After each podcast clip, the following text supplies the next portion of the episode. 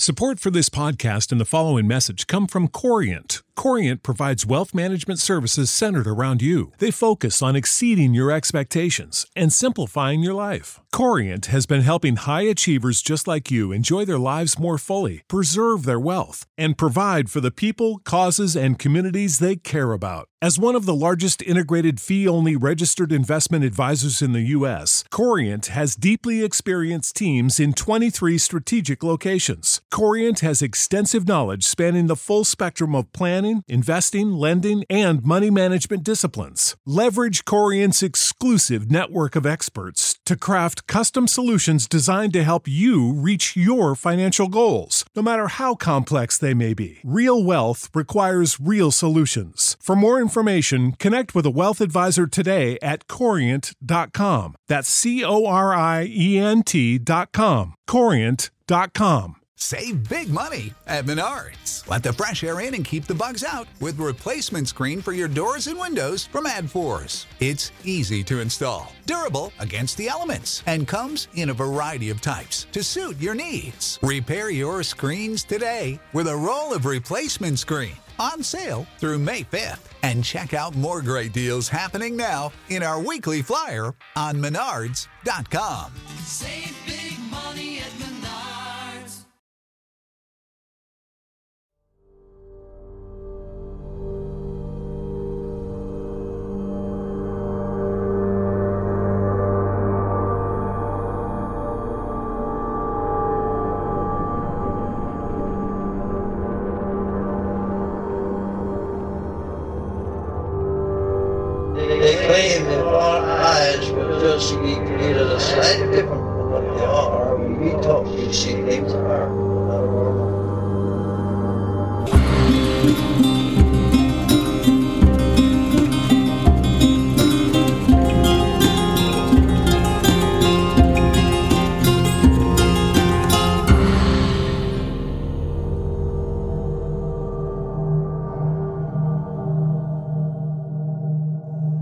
You're listening to Strange Familiars. True stories of the paranormal, cryptids, hauntings, the occult, mythology, UFOs, folklore, weird and forgotten history.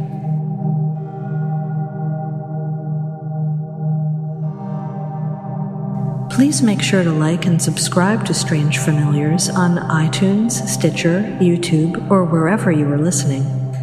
Please share the Strange Familiars page and episodes on Facebook and other social media.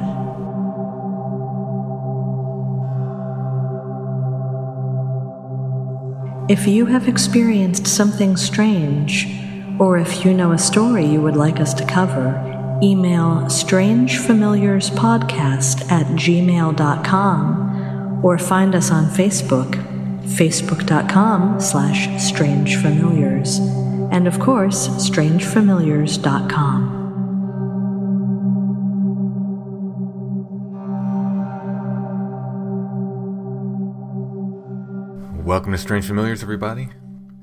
Just a quick note I stumbled on some new information and some new witnesses regarding York County's Toad Road.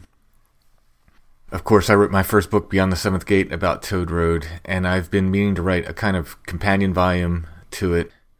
I didn't think I had enough information, but as I sat down and looked at these stories I gathered, uh, both from new witnesses and from historical sources, I found out I think I do indeed have enough for another book. But that said, I'm still looking for folks, still looking for stories. If you've experienced the unknown on Toad Road, or at Codorus Furnace, or anywhere in the Hellam Hills, please contact me. You can reach me at strangefamiliarspodcast.com or use any of the contact info for the podcast and it will get to me.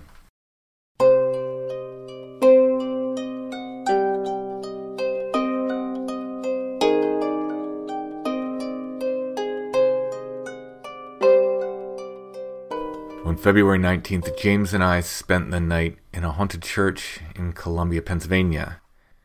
This building is now home to the Columbia Historic Preservation Society. I arrived about 7 p.m. on the 19th. James got there just after midnight on the 20th. So, in this first part, you'll hear on site recordings we made that night. Then we'll go to Chris Vera. He's the director of the Historical Society there. And we'll hear some of the ghost stories and sightings associated with the property. Now, I recorded Chris this past Sunday, March 11th. Before then, I had only heard one or two of these stories Chris related to me. I'd never heard Chris's story of seeing the small black thing in the kitchen before Sunday. So, James and I had a couple interesting experiences. As you'll hear, I didn't think we had anything major happen, but after I left the church, I remember seeing this black thing on the floor when I woke up in the middle of the night. It wasn't there in the morning. So I tell the story to Chris later in the episode. The place where I saw the black thing at the foot of my air mattress, it's about 20 feet from the kitchen where Chris says he saw whatever black thing he saw.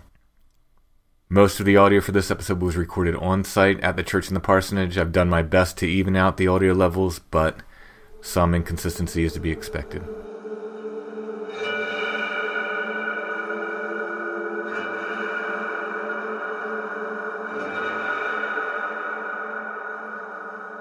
We are at the Miller Manse, which is the house attached to the English Evangelical Lutheran Church in Columbia, Pennsylvania.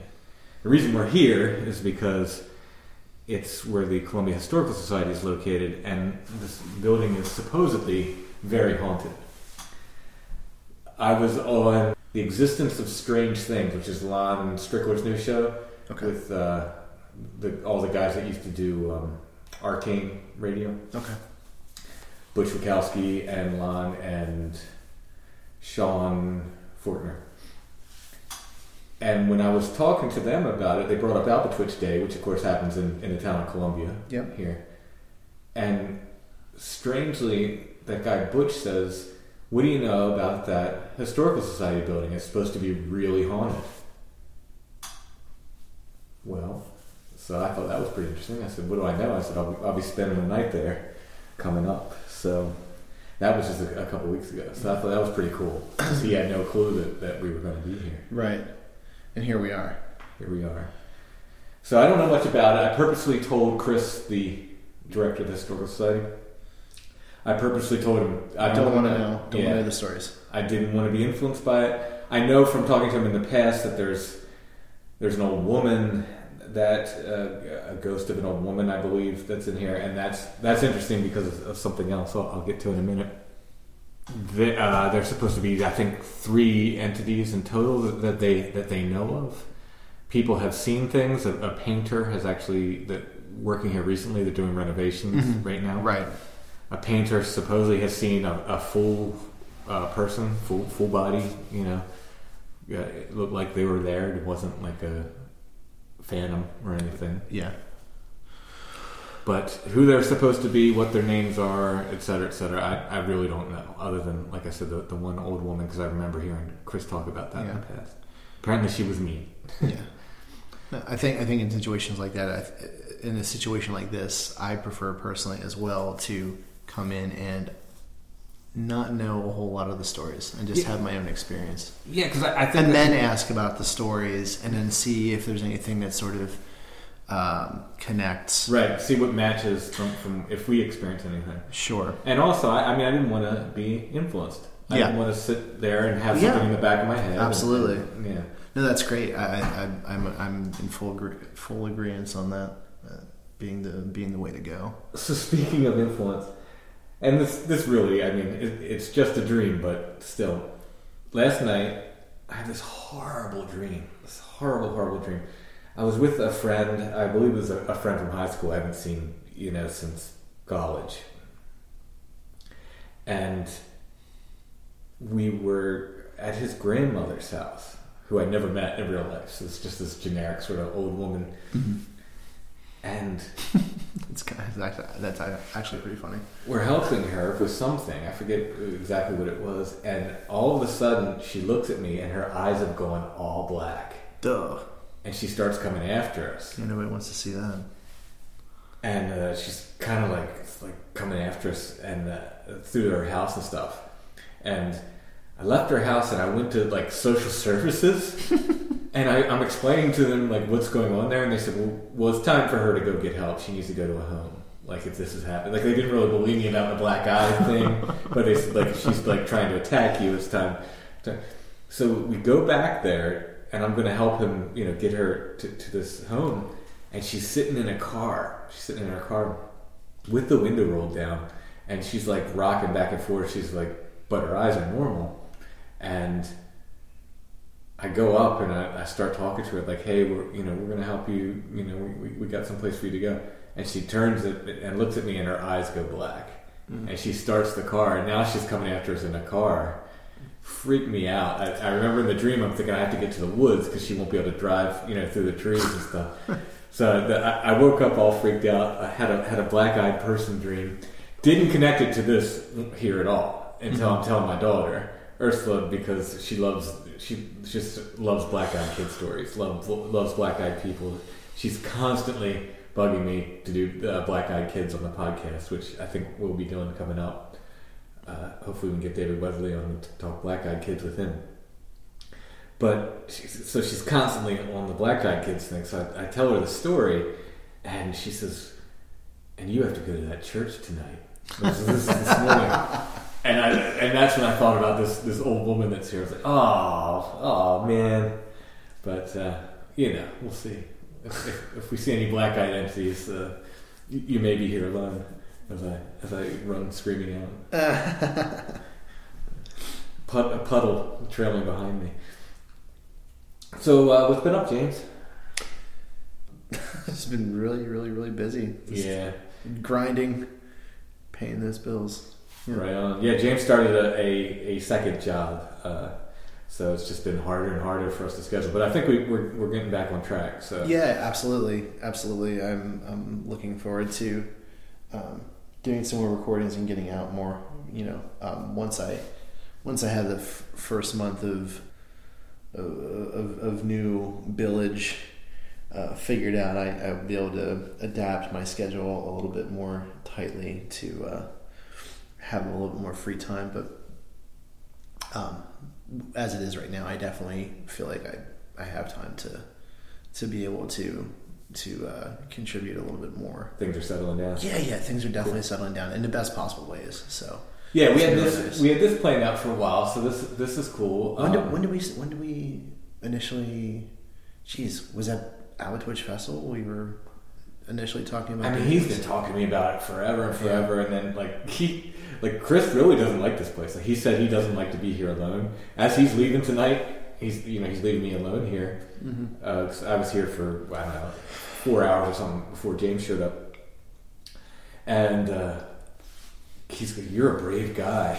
He's saying as he's leaving. I'm like, okay, all right, just like make it scarier, Chris. What do you think our approach would be? Like, like we're not. Uh, we've got some. We've got a, a, a Mel meter that Chris lent us. Sure. I didn't have any ghost hunting tools. Sure.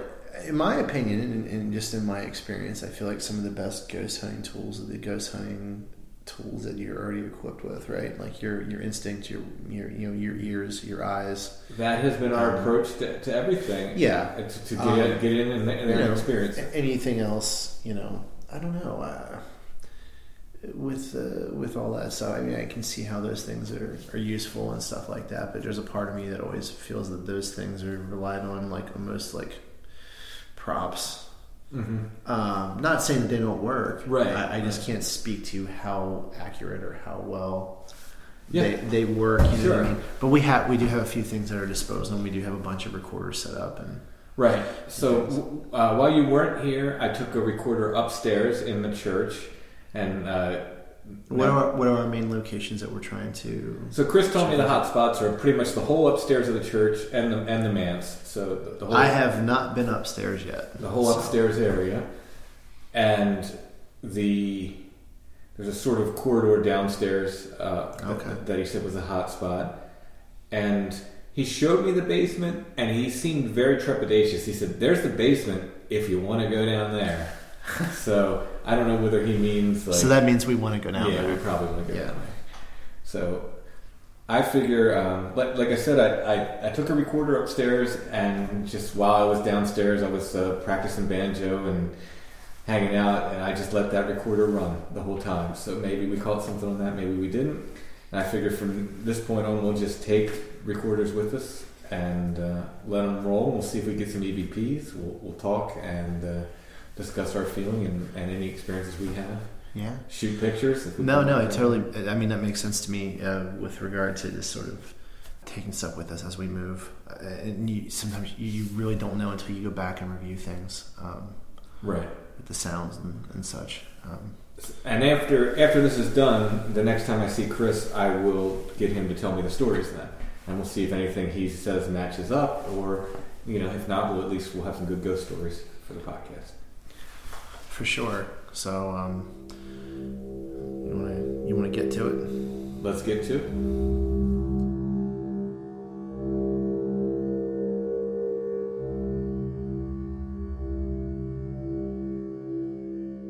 This next section of audio is recorded upstairs in the church. This is the old worship area, but it now holds a massive model train display. I think we make a couple references to the trains or to kids being in the room and so forth, so that's what we're talking about if it's not clear.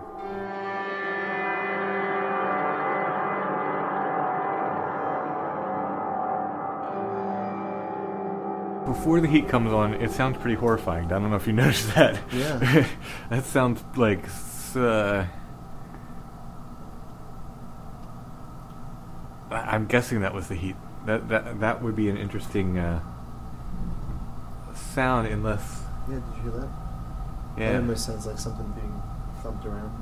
This sounded like a, a voice, maybe in the basement or something. I don't know. Unless something's screaming in the ducts. Huh. I want to go up and check this out Yeah, yeah. for sure. So up here is where all the stained glass is, and It's incredible. It's a little bit creepy, to be honest. Yeah. And I want to know why there's a chair up there facing facing the wall. what are they looking at?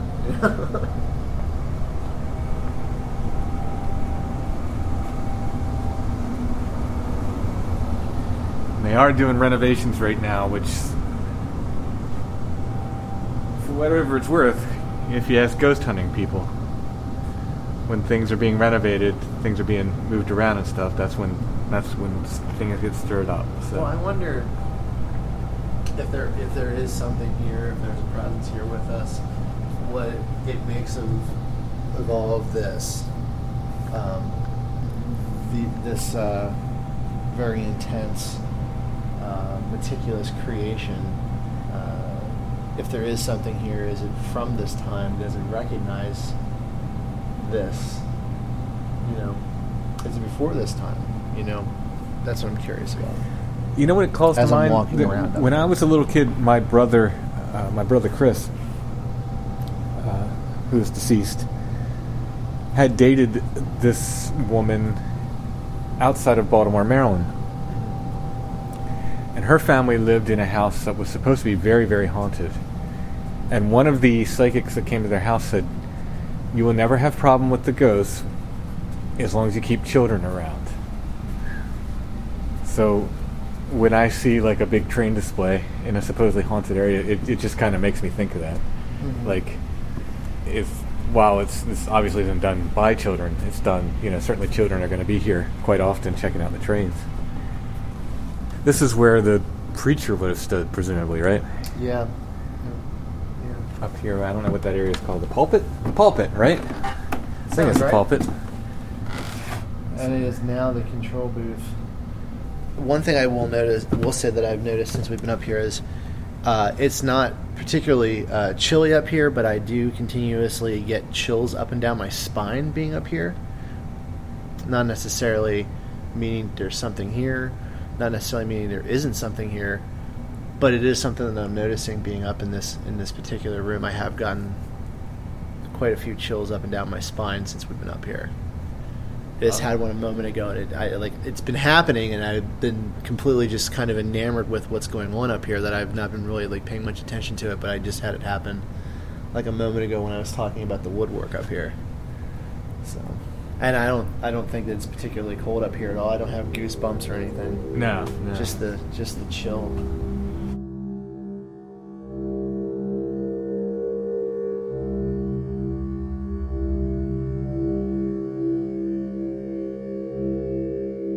Next clip finds James and I in the dark upstairs in the parsonage. As we said, they're doing some work on the property right now, and I think they had the electric off. I don't even think we could have turned the lights on if we wanted to. So we're in the front office in this clip, which we agreed was the place we felt the most cold spots and chills and the creepiest feelings of the night.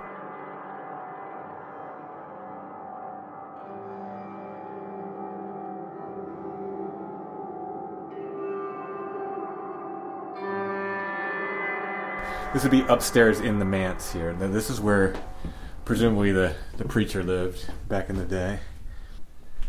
Yeah, I just got a crazy chill coming over here. It's really warm in this. in this It's room. very warm right here. And there is a chill right right here. Yeah.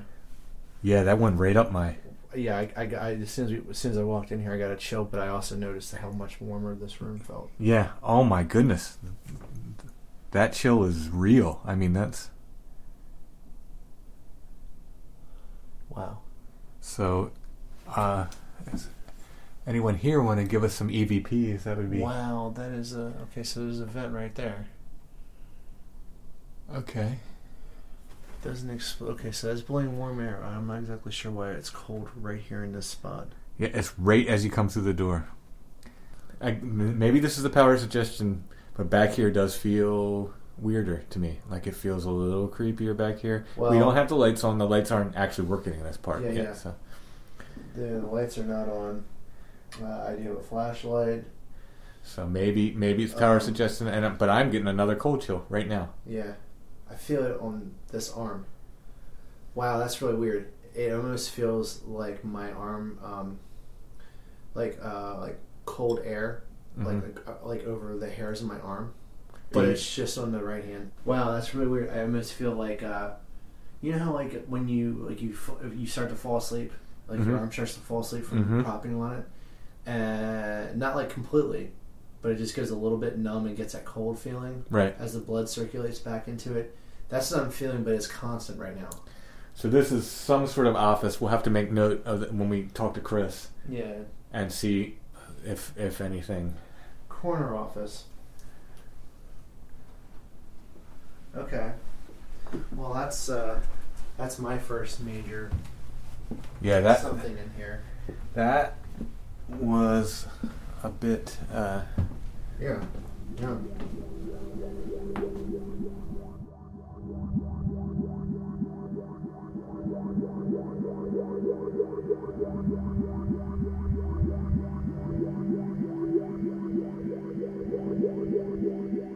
This office, the one James and I were in in the previous clip, you'll hear Chris talking about it later when he says people could hear papers rattling and shuffling in the room. It's also the room where the children outside reported a woman staring at them through the blinds. James and I spent time in every room, including the basement. We had multiple recorders running in separate rooms. I've listened now to hours upon hours of audio from that night, hoping to catch some EVPs or other anomalies. The only thing I found of interest was recorded in the upstairs office after we left. I left a recorder running with voice activation on, which means it would only record when it heard something to record. So there are two sounds which sound almost like feedback. They're about 30 seconds apart. The first one is something that sounds kind of like high feedback. It, that might not be what it is, I'm not sure. But that's just kind of what it sounded like to me and then it's followed 30 seconds later by something that sounds like low feedback. And the digital recorders we use have built in mics, so there's nothing plugged into them. There's no headphones, no speakers plugged into them. The mics are kind of on board. I don't think they can feedback on their own. That said, I don't know what the sounds were. I'll just go ahead and play them now the, the high feedback and then followed by the low feedback.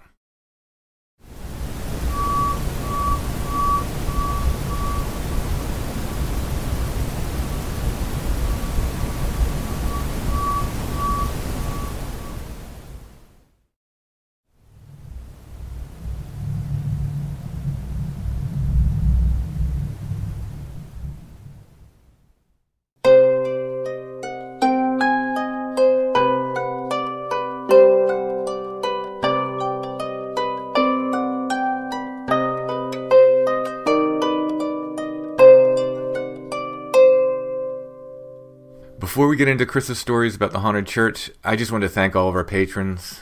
Strange Familiars would not happen without you. If you like what we do and you want to hear more Strange Familiars, please consider becoming a patron. Go to patreon.com slash strangefamiliars. Just $3 a month helps us bring the show to you and gets you extra content.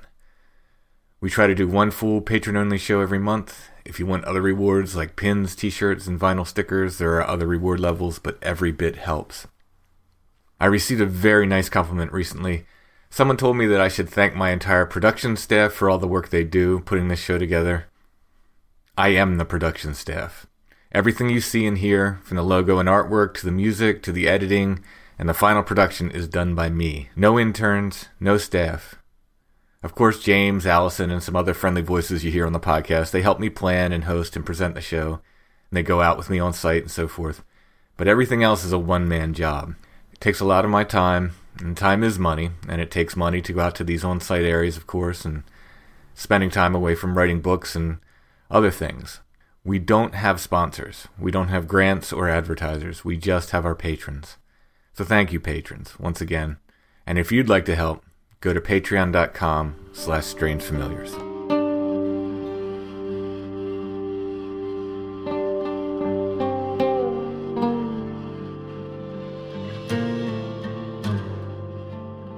Chris Vera walked me through the church again this past Sunday and told me some of the many paranormal experiences he and others have had in the church.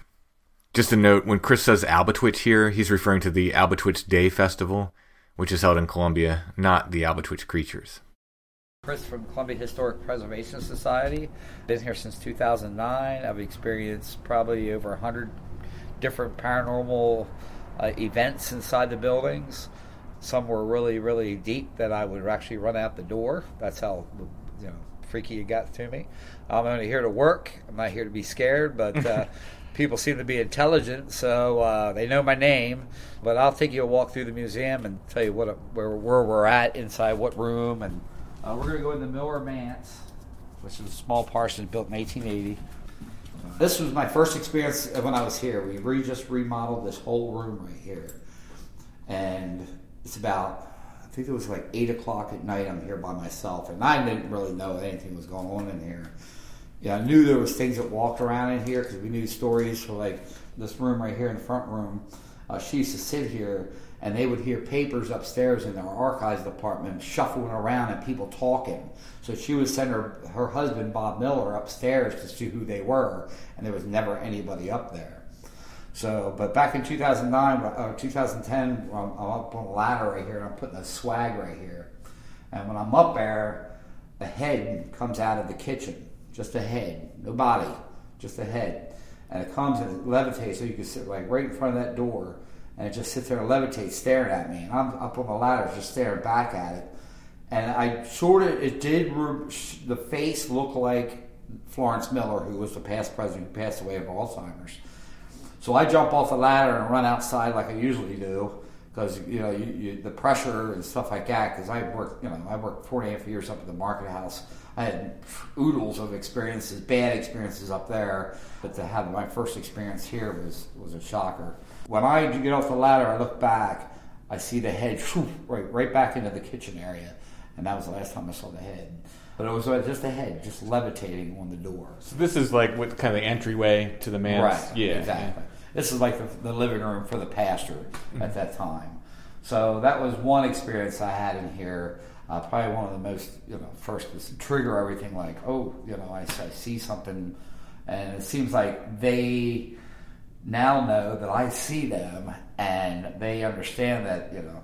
But I think they understand now since, you know, being here for eight years that I'm not here to hurt them. Right. I'm here to, you know, and they seem to protect me, believe it or not. But that was just the first one. So, uh, But I, I've heard that about other paranormal stuff though. Like it's like once people see it, then Right. then it's like then then you'll see it again. It was You like what I mean? maybe she was checking me out, and she didn't think I was going to focus on her, and I did, and that's when she knew that I got scared. I jumped off the ladder, and that's when I think they understood. But before that, even at the market house, it I felt like they knew that I see them.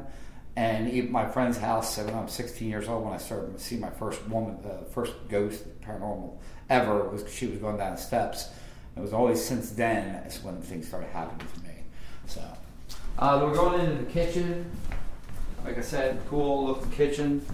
Here is where I got laughed at at one instance. I got whistled at in another instance. And I'm the only one in the building. What we heard before, we had other people, mediums, come in.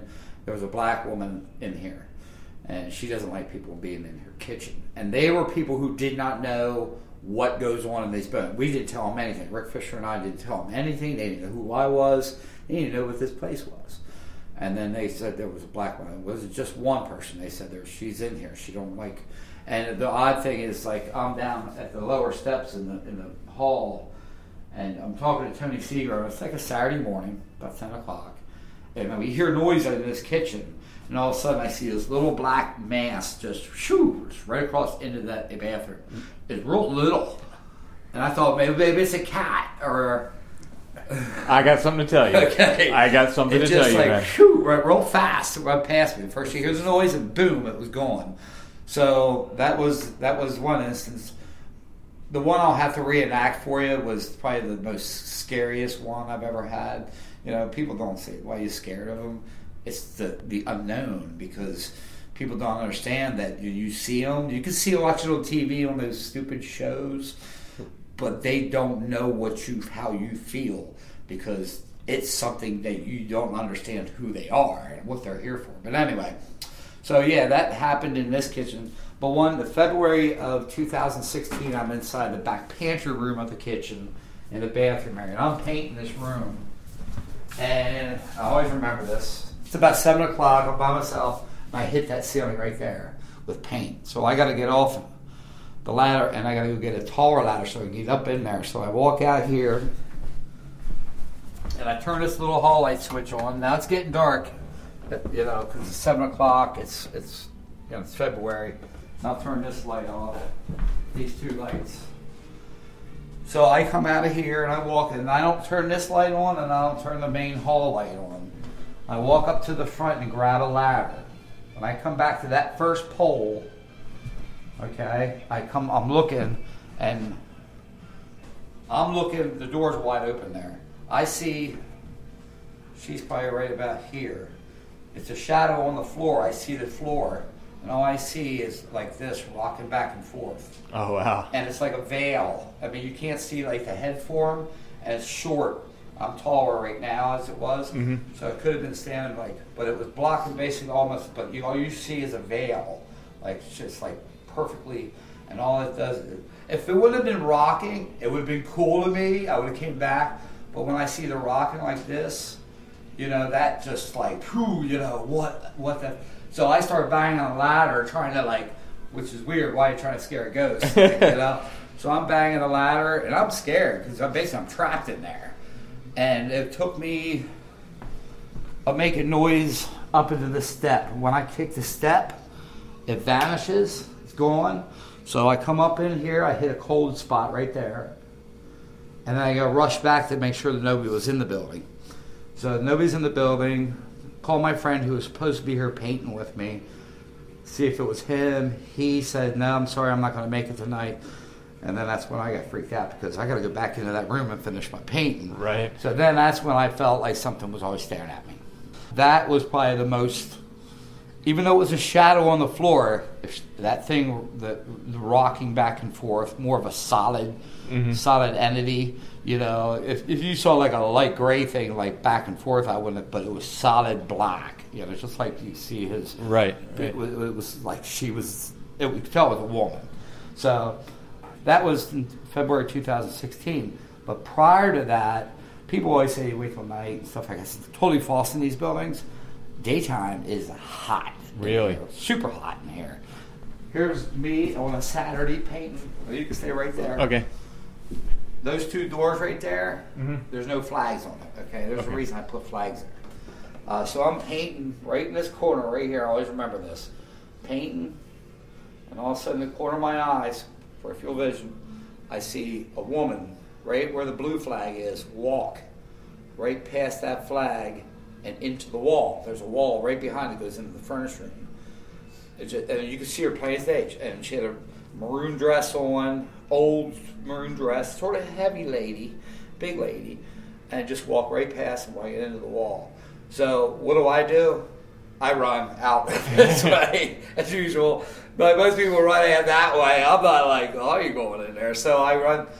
Then I'm thinking, you know, why did she do that? Why did she? Why did she plant herself out there? I wanted to know why. Well, actually, I went back in that room for like two weeks. So I went back in there, and then I saw a ceiling tile fell down, and maybe she was telling me, "Hey, dude, you need to come back here." And uh, you know, So did it look like she kind of walked into a wall? she walked into a wall because right behind the door is a wall. Was that wall always there? Uh, no. The weird thing is, this is the most tantalizing fact of this whole thing. On the other side of that wall is a maroon dress from a church from 1834 that I had sitting right there. Oh wow. So was she wearing that same dress? Wow. Because that was the weird thing because it looked like the dress I had on the other side of the wall. Was she going into that dress? Yeah. Was she Roman and then went back to where that object was? But yeah, there was a doorway right there back in the church days. It was a big round doorway that she would have walked right into. That's interesting. Yeah, so that was, but she was like, I could touch her. Like if I was on the other side, she, I could have. This she was that visible. So that's why I put the flags up because I, was. I'm in here working. It's like you know, but you know, they, they, the stories just don't come back where I am. Uh, 1986 is when it's in a book by uh, Dorothy Fiedel writes a book. Okay, yeah. You heard of Dorothy Fiedel? Yeah, mhm. She writes a book about Edna Clark. Edna Clark was a volunteer here, an older lady, and then Florence was working upstairs that day. Edna's coming down steps and gets slapped in the face. Wow. Okay. Now I always tell my tour guide tour when I've been here that she was a mean old biddy when I was a kid, and maybe she deserved that good old slap. So, uh, but the, she did get slapped, and that was written in the book. And I know Edna wish she would have never lied about something like that. Now, when we used to have meetings, some of my females, a weird thing, it would be females, would see something pace up and down these steps, a shadow, while we're having meetings inside there. So we don't know what happened there. This is probably the most hottest area. Uh, this last year, we had this door closed right here, and Jane Keene and myself see a flash, poof, like a real sharp sunburst. As you can see how dark it is when the lights are out, and then with that burst, that door closed, you could see the door open like whoop, Wow. like it opened the door just a little bit, just to say you could see the energy burst must have made that much force to open that door a little bit. So that was a lot of here. We had an Indian mannequin. This is a funny one. We had an Indian mannequin standing right here from the Shawnee Fire Company. It was a band. And my volunteer, Rick Keene, says he comes down these steps and there's nobody around. And he said somebody laughs at him. I mean, loud. Somebody laughed. It was a male voice laughed at him. And the first thing he does, he looks at the Indian. You know, he freaked him out. He's like, dude, somebody laughed at me. So we don't know if it was the Indian doing it or somebody else did it. But this area seems to always be hot for some reason. This is a hot activity room. I don't know what it is. It's because it's dark, always dark. I don't know if this is where they hide. Now, down through that door, I'm not sure if you want to go to the basement or not, but Oh, you can just you know if there's yeah, down down and back behind this door is the basement, and that's where Rick Fisher and his team came in back in 2010, I think it was. Uh, where's a guy behind me?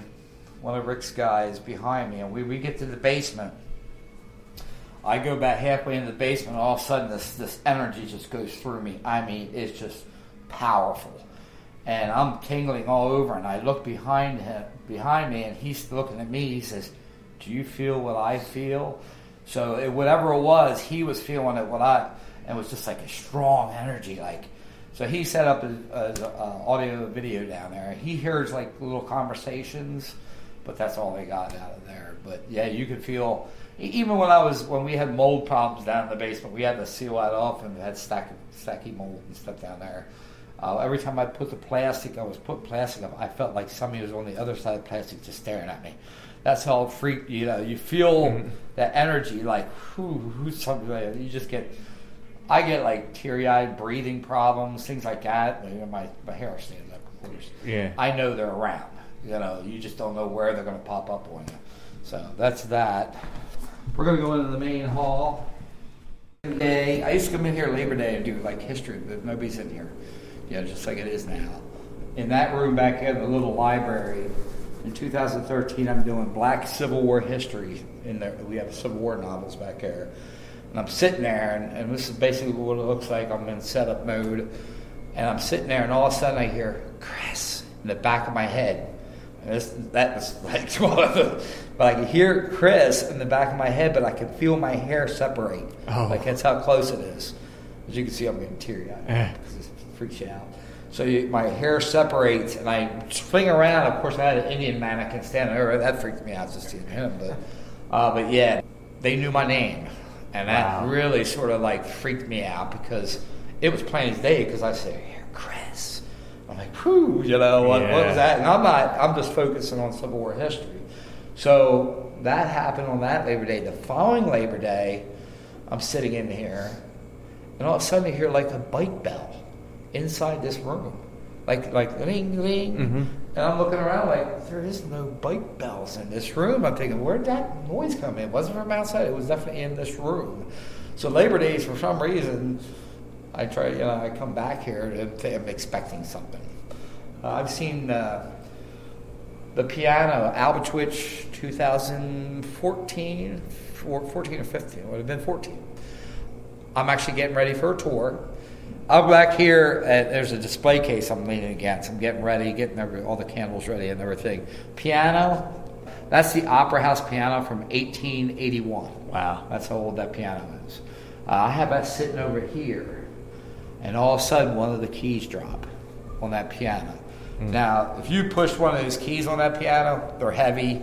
They got you got to really push hard. So somebody said a mouse, right? So there ain't no way a mouse Yeah. can push a key down. Yeah, a mouse like could run that. across that and not.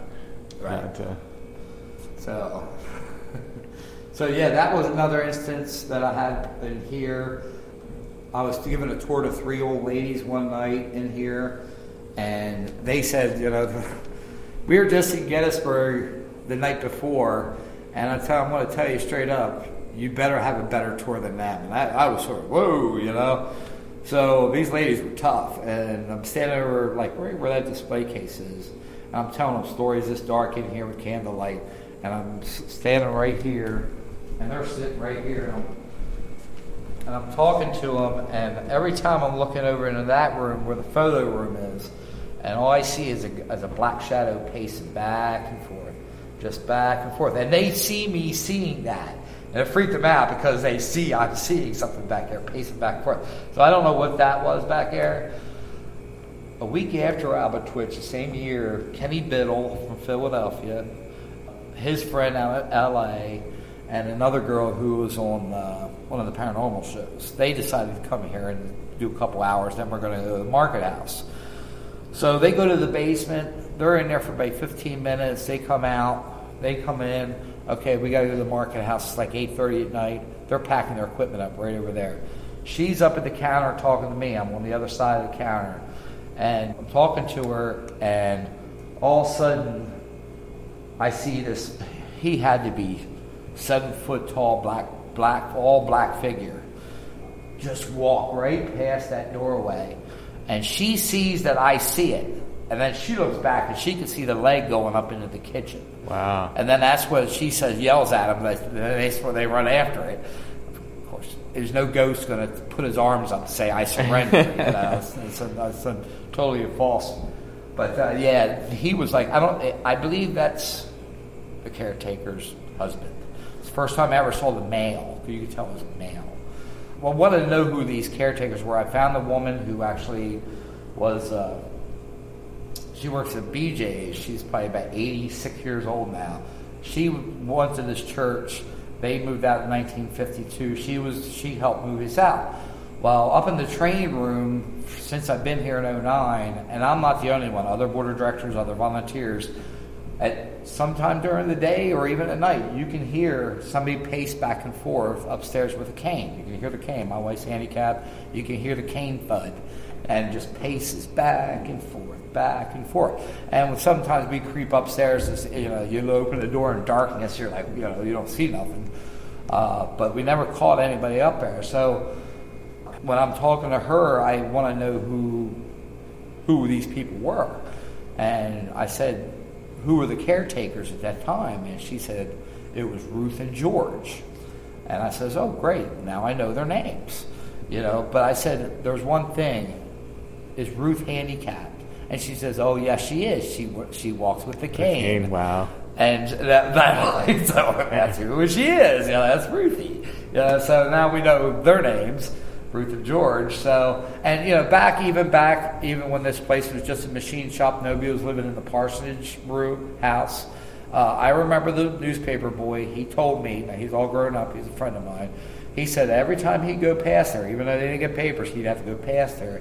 He would look up on the third floor of the parsonage and see this man and woman, arm to arm, standing in the third floor window, just staring down at him. Wow. And he said it was a normal occasion for them to do that to him. So, are the offices on the second or third floor? Second. They're on the second floor. Okay. Third floor is just basically at, it was run down attic space. All right. Yeah, and that's where Rick Fisher and Kelly Weaver and a bunch of us were up in the attic, and that's where there's a little room up there where I call it the peace room, where the pastor would go up and write his sermons, just like a little quiet room. You could just tell that's what that little beautiful little bookshelf built in. I'm thinking it had to be where he would write his sermons, Yeah. quiet area. But when I opened that door, that's when that energy came out and went through Rick and went through Kelly.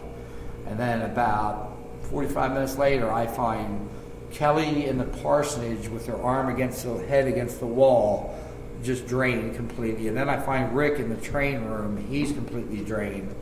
They said they've done over a thousand uh, investigations and never, ever seen uh, or felt anything like that. Wow. So whatever was inside that room and I left out, it went through both of them and sucked everything out of them. But getting back to Ruthie's pacing back and forth, I have a tour of about 28 people in here, and I'm talking about Ruth upstairs about you know her pacing. It scares me. You know, I don't know who she is or. Or I know what she did here, but you know, it's just not the physicality of what she looks like and things like that. So I'm talking to the crowd, and it's dark. I have candle lights and stuff, but somebody's talking over me, okay? But it sounds like it's to my right, and I'm standing, they're sitting. And it sounds like it's to my right. Now, there was a big girl, maybe six foot five, sitting in the front row here. So I'm talking about how afraid I am sometimes in here because you hear the, the person walking upstairs. And all of a sudden, you know, she, uh, she just kept on talking to me. So I ignored it. I thought it was somebody rude in the audience. So I just waited. So Rick gets everybody up and takes everybody outside. I shut the whole museum down. And when I get out there, that big tall girl's waiting for me. And she said, I heard what that lady was t- talking to you about. I said, well, I know what she said. And I said, yeah. And I said, what did she say? And I said, first of all, who? She said, the lady who was up there, the, the, the ghost, you know. And I said, what did she say? She said, why are you afraid of me? That's exactly what she said to her. Wow. Yeah, so that that was like an eye opener. Like, wow, you know. Now, Albatwitch 2015 is when I have a guy I know. He's a painter up in Mechanicsburg. He was working on the building I work at, and I invited his whole family to a ghost tour. His mother was, his wife was not a believer, so the daughter and, and the boy came along. The daughter, we're leaving the tour, and the daughter says, you mind if I take some photos while I'm on my way out?" I said, "Sure." So she's taking a photo over in that corner where the piano's sitting, and there was a wagon sitting there with big wheels on it at the time. So she sends me the photo like two weeks later. Says, "Hey, who's the little boy with the pillow?" I'm like, well, I'm looking at it. So I'm looking at the wagon wheel, and I'm seeing it's not it's the wagon wheel. You can see it, but there's a white beam up through the wagon wheel. So I said, could you send me more photos? Because I know she was clicking pretty much. So she sent me the photos. The next photo she sends me is that wagon wheel, but it's a full length photo. Here it's a woman levitating. You can see her like levitating at the top. Was blue blinds in there at that time, so that she was right against that blue blind, and you can just see her. And she has a long gown on with two ribbons coming out with big poofy hair. It's like her hair was, and she just like pinned up there, and like staring down. It was like whoa, you know. And even in that same photo, you can see like two things of light going through that wall right there, like it's two like two beams, which was really weird. You could tell it wasn't a flash because flash go. It was like two like like things. So, but yeah, she was pinned, and then that's when the mother, like I said, she was a non-believer. She became a believer because I told her before we come in here, you're gonna be you're gonna be a believer, not a non-believer. So yeah, that was that was a pretty good, pretty cool photo to see that lady pinned up against that wall there. But uh, like I said, you know, it's little things that happen. They turn the they somebody left in the parsonage on the second floor. Uh, they left the uh, alarm on. I mean, they left the light on in the back. So about 4:30 in the morning, I get a call by the police. The alarms went off, and I call Yarnell and I asked them what what levels, and she said that's a weird thing. Only the second level went off, not the first level. So she says that doesn't happen, and she said there's no animal, no insects that to trigger your alarms. It has to be a human shadow. So what I think was when that light beam coming out of that back room, whatever crossed that light beam set the alarms off. And then the, the guy had like six cops here when I got here. We did a full flush. There was no, nobody in this building. Wow. So that was a, you know, I don't like 4.30 in the morning. I'd rather be 4.30 in the afternoon. Sure. While we're here, let me let me tell you. So I had my air mattress right here. Okay. Got up in the middle of the night to use the bathroom. Okay. So, so I'm walking this way, and and right here is something dead black, about the size of the shoebox. Oh, wow. Okay. I thought I left. You know, I had uh, different bags and stuff with mics Right. and, and recorders and stuff. I was, and I thought, man, that's a dumb place to leave. Like, why did I leave that there? I'm going to step on it. Right. Go to the bathroom, come back, still there, same Wow. spot. And I just, I was tired, and I, and I just kind of made a note of, oh, I'll pick it up in the morning. Right. Go back to sleep, wake up in the morning, nothing there. Wow. I wasn't like, this is nothing. And I, it was dark in here. it, it, yeah, there was enough light coming through Okay. from there that I could see, but it, it wasn't Right. like pitch dark, but it was, you know, darker than it is Right. now. But it was, I mean, it was dead black, about the size of a shoebox. Wow. So that- that would have been. That was the weirdest thing. When you said you saw that little black Yeah, thing, little moving, black that, thing. that to me was like, okay, that's that's weird. I mean, so you think it would have been an animal or? Like I don't know. or- I, I don't know. Like like I said, I just thought I left one of my bags out in the middle of the floor, and I so you walked around it. yeah, I walked right by it. I was like, God, what is it? You know, that was a stupid thing to do. Why did I leave that there? And then, and then, and I made note of it when I came back too. So it wasn't like Right. you know, I was half dreaming or anything. I, No know, movement out of it though. no Just- movement. It was, it was right, you know, like right around here, Right. and uh, about the size of a shoebox. And then, I, and I'm trying to, like, the whole time I'm like, what, what is that? Is that, you know, that one of my bags with a recorder in it? What, what Right. did I? Did I leave my shoes there? Did, And then nothing. You know, got up in the morning and, and that thing's gone. nothing there. Wow. So, and the, the other thing we had, and I still have some tape to go through, so we may yet have, I probably have two hours of tape yet to go through. Right. So, up in I, in the offices, Okay. in the front room, Right. That's where we got like a really, like, okay, so there's the heat vent, Right. the heat's coming out, so the heat's on at this Right. point. And we got a right underneath that where it should be warm, Right. cold, like dead cold spot. Wow. really weird. Huh. And we're both standing there, like, and we both kind of had that hair on the That back of the feeling, neck. Yeah, like, like something weird here. This this has a weird feeling. So I put the recorder up there and left it. So so far, the only thing I've gotten has been from that room. Right. And the two sounds, it's they both sound like feedback. One's like a high feedback. That, now there's you know these are there's nothing Right. Right. all, all in one recorded with mics on it. Nothing should cause feedback. Right. So one sounds like a high feedback, and then about thirty seconds to a minute passes, and then like a low feedback, like a, like if you ever been on stage and kind of, you know, Like- look, so Like energy. Yeah, Like so- energy so- going by. yeah, so that's so I used to get that down in the dungeons in the market house. It would be, I would have my my recorder down there overnight, and then you get this, you know, this this this this this noise interruption. I'm thinking, what was that? You know, it wasn't a car. You could tell a car when they go by, but this was like you could tell like it was it gathering energy up or what Mhm. was it doing? But, But yeah, is- I just get those on my mind. Is that the area where people would hear shuffling papers? Yeah, well. I mean, I, I forgot to tell you about the little girls next door in the swimming pool. That was a freaky, really. And I remember it. I'm, I'm just leaving the volunteers out. We're closing up, and I'm out front with the volunteers. It's the little entry floor. There's about four of us standing out there, and the two little girls that are in the apartment next door, they're in a swimming pool. Okay, so they're swimming. These guys leave. I come in. I lock everything up. I come through here. I do a little work in here, and then I work, show myself up. I don't go upstairs at all. So I go out. Uh, I go outside, And Crystal stops me, the mother, and she says, "Hey, uh, my daughters have something to say to you." And I said, "Oh, okay." You know, she said, and and they go up and see who's who's who was that looking out at the window at us. I'm like, "What are you talking about?" And she says, "There was a woman standing upstairs in that front room." at- Through the blinds, they could see her looking out the blinds Wow. staring at them swimming. And they said that they, they saw plain as day because they got scared. They ran into mom because they were like, "Who's that peeking at us through the blind?" But I know for a fact there was nobody in this building on the second level because I just showed all the volunteers out. So I don't know who that person was up there.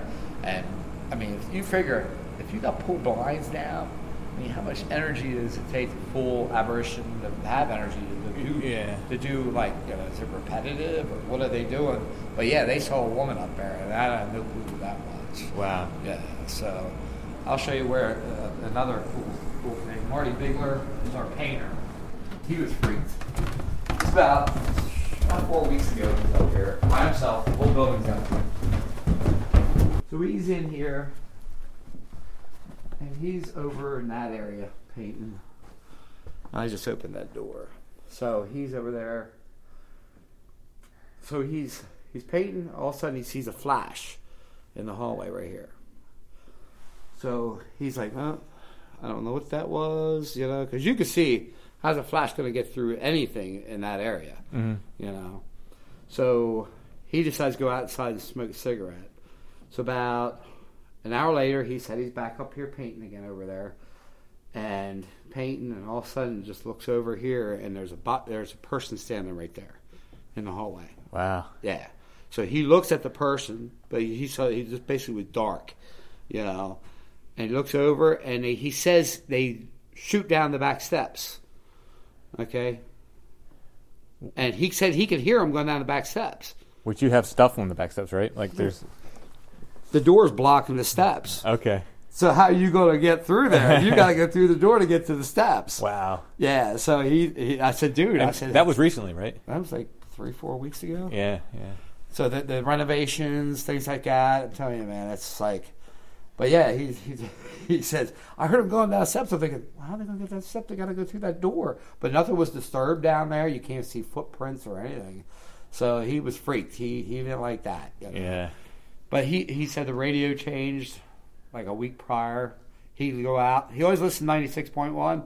He'd come back. The radio stations changed. Huh. So Somebody wanted something else. yeah, they wanted something other. They didn't like that music he was playing. But uh, yeah, this is where this is about like the right with the area. You got to understand, this is where they held church. Uh, when I had other mediums up here from like New York and stuff like that, they heard babies crying. Well, that was the baptisms that happened Oh, okay, here. sure. So that's what they would hear: bad babies crying. But like I said, you'll see shadows walk past you. Jane just had a shadow walk past her last week on a Saturday. She said she'll just be wa- working uh, and just walk past, you know. And it's just like the night paint night, the shadow on the floor. The same day, Suzanne Whalen's out here working in that little hallway where all the energy is, and she's working. She bends over to do something. She and she feels somebody walk past her, so she gets up to look, and she said there was nobody there. She said I could feel them walking past me, but there was nobody there. But that was sort of the same night that that happened to me. So I don't know if it was like the same person or what they were doing, but they'll mess with you, you know. That, uh, but I don't know how many's in here. We figure it's five total, five spirits that walk around here. They're not harmful, you know. It's just the thing is it's the unknown. Yeah, you know? yeah, it freaks People- you out when you. yeah, people don't think that you should be afraid of them. It's like, well, you don't understand. You know, all these people who like, like I said, they, they think they're big and brave. To, you know, I'm not one of them. That's you a different story I'm when you see it. Yeah, when you you- see it, yeah. it's a whole new world, and it, it, opens up a whole new spectrum of what your belief is. Right. Like I said, you spent the night, two weeks ago. Uh, well, I know back in 2013, the Civil War, 150th Civil War celebration in Columbia, which was huge. So Keene family, there was about six of them. They decided to sleep overnight because I had to, we had to get up at five in the morning to start all the, the processes.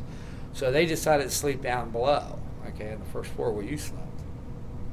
and they said all night long they felt somebody walking between them all night long. I Wow. just felt like that that they could hear the creaks, they could hear like just somebody was watching them, and a lot of them wouldn't move because they were terrified because they they knew it wasn't the rest of the family. They just felt somebody constantly walking past them and stuff. Right. And then they got freaked. And then Rick said, "I heard the church bells, Chris." And I said, "We don't have church bells in here anymore." But he said I could hear the church bells. Huh. I'm gonna have to grab some of the tape because I might have gotten, I might have gotten them on tape and thought there was another church nearby. Well, the only thing that would ring would be the Columbia Town Clock, which is about a block away. Okay, that might. I'll have to listen to and, it and see. and- but that's what I told him. I said, "Were they?" He knows what the town clock sounds Right, like. yeah, he's from here. He said it didn't sound like the town clock, so it was a reverb, you know, from Mhm. years ago going through this place for the real church. So I don't know, but they they they didn't want to stay here overnight anymore. They said they won't stay here. so, so do you give ghost tours by appointment still? Mm-hmm. Yep. Columbia Historical Preservation Society. What's the website? Uh, www.columbiahistory.net, or you can uh, email me at cvera, chps, at gmail.com, or 717-572-7149. Awesome. I'll put all that in the show notes too. And of course, Albatwitch Day coming. Albatwitch Day, October thirteenth. We just booked our fifth live band outside. We got all we got six total bands coming. Uh, it's gonna be all rock and roll, heavy metal. Uh, should be fun. And we got the the trolley bus rides. We got uh, all kinds of other little activities. Great food. We got some really good food. coming. Paranormal speakers, paranormal, Paranormal vendors, speakers. Yep, we got a lot of artists. good things. Got a lot of good stuff. Yep. So uh, should have a good time. But uh, yeah, All right, excited. Chris, thanks for telling the stories and No thanks for thanks for letting us stay the night. That was awesome. No problem.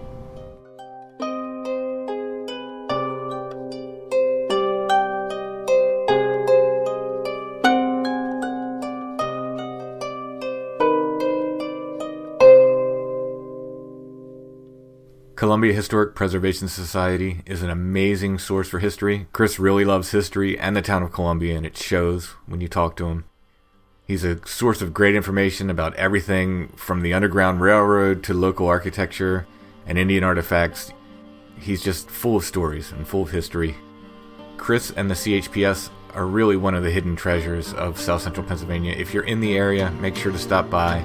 They even sell Albatwitch t shirts at the Columbia Historic Preservation Society. So stop in and check them out if you can.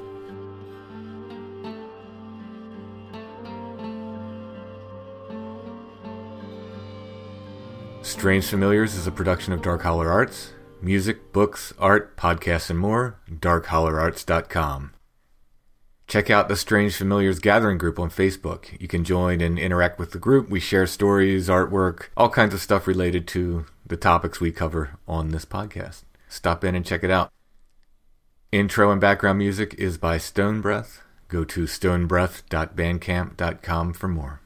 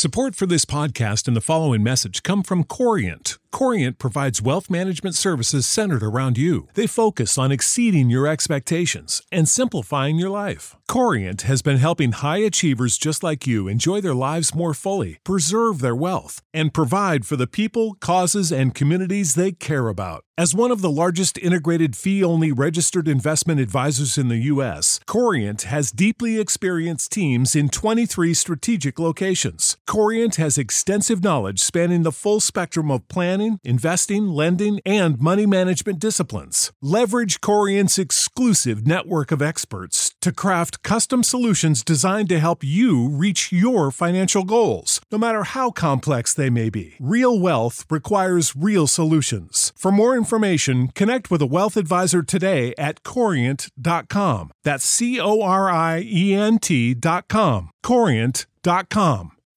When you need mealtime inspiration, it's worth shopping Kroger, where you'll find over 30,000 mouthwatering choices that excite your inner foodie. And no matter what tasty choice you make, you'll enjoy our everyday low prices, plus extra ways to save, like digital coupons worth over $600 each week. You can also save up to $1 off per gallon at the pump with fuel points. More savings and more inspiring flavors make shopping Kroger worth it every time. Kroger, fresh for everyone. Fuel restrictions apply.